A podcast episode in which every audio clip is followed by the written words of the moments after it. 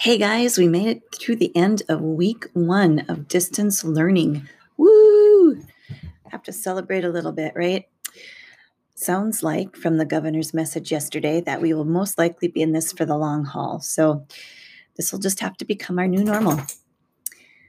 All right. The passage that I'm going to read today is from The Catcher in the Rye by J.D. Salinger.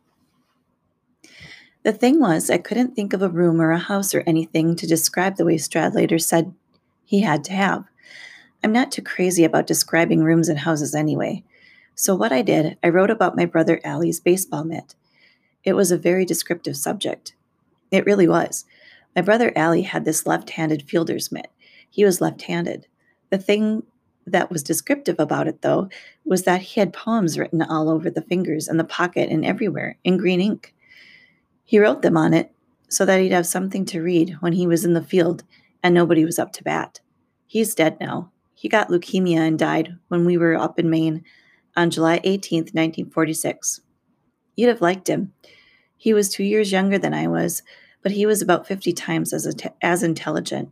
He was terrifically intelligent. His teachers were always writing letters to my mother telling her what a pleasure it was having a boy like Allie in their class. And they weren't just shooting the crap, they really meant it.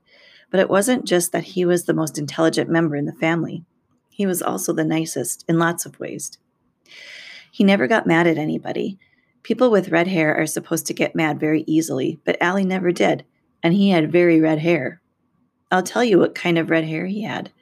I started playing golf when I was only 10 years old. I remember once, the summer, I was around 12, teeing off and all, and having a, a hunch that all of a sudden I'd see Allie. So I did, and sure enough, he was sitting on his bike outside the fence. There was this fence that went all around the course, and he was sitting there about a 150 yards behind me, watching me tee off. That's the kind of red hair he had. God, he was a nice kid, though. He used to laugh so hard at something he thought of at the dinner table that he just about fell off his chair. I was only 13, and they were going to have me psychoanalyzed and all because I broke all the windows in the garage. I don't blame them. I really don't. I slept in the garage the night he died, and I broke all the windows with my fist, just for the heck of it. I even tried to break all the windows on the station wagon we had that summer, but my hand couldn't do it. It was a very stupid thing to do, I'll admit, but I hardly didn't even know what I was doing. And he didn't know Allie. My hand still hurts every once in a while when it rains and all, and I can't make a real fist anymore, not a tight one. I mean, but outside of that, I don't care much. All right, The Catcher in the Rye by J.D. Salinger. All right, eighth graders, today you have a Membean quiz that starts at 9 a.m. and it will stay open for 24 hours. Make sure that you submit your IXL homework via pictures to me. You should have completed your military scavenger hunt and your mutiny concept map by now. And the email etiquette quiz closes today. Read pages 1 through 15 for tomorrow or for Monday. 11th graders, finish up your intro videos and your discussion questions. Uh, the New England Primer and the Sinners in the Hands of an Angry God worksheet. And your one pagers are due today. The email etiquette quiz also closes for you today.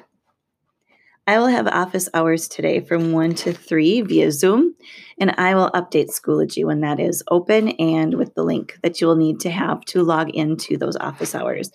So come and chat if you have any questions, concerns, or just want to say hi. All right. The word for the day is week, as in one week, because we finished our first week of distance learning. And your fun fact for the day is I have a favorite number, like most people do, I guess. I'm not sure why people have favorite numbers, but we tend to. My favorite number is five. All right. Have a fabulous weekend. Stay safe, stay healthy, stay home.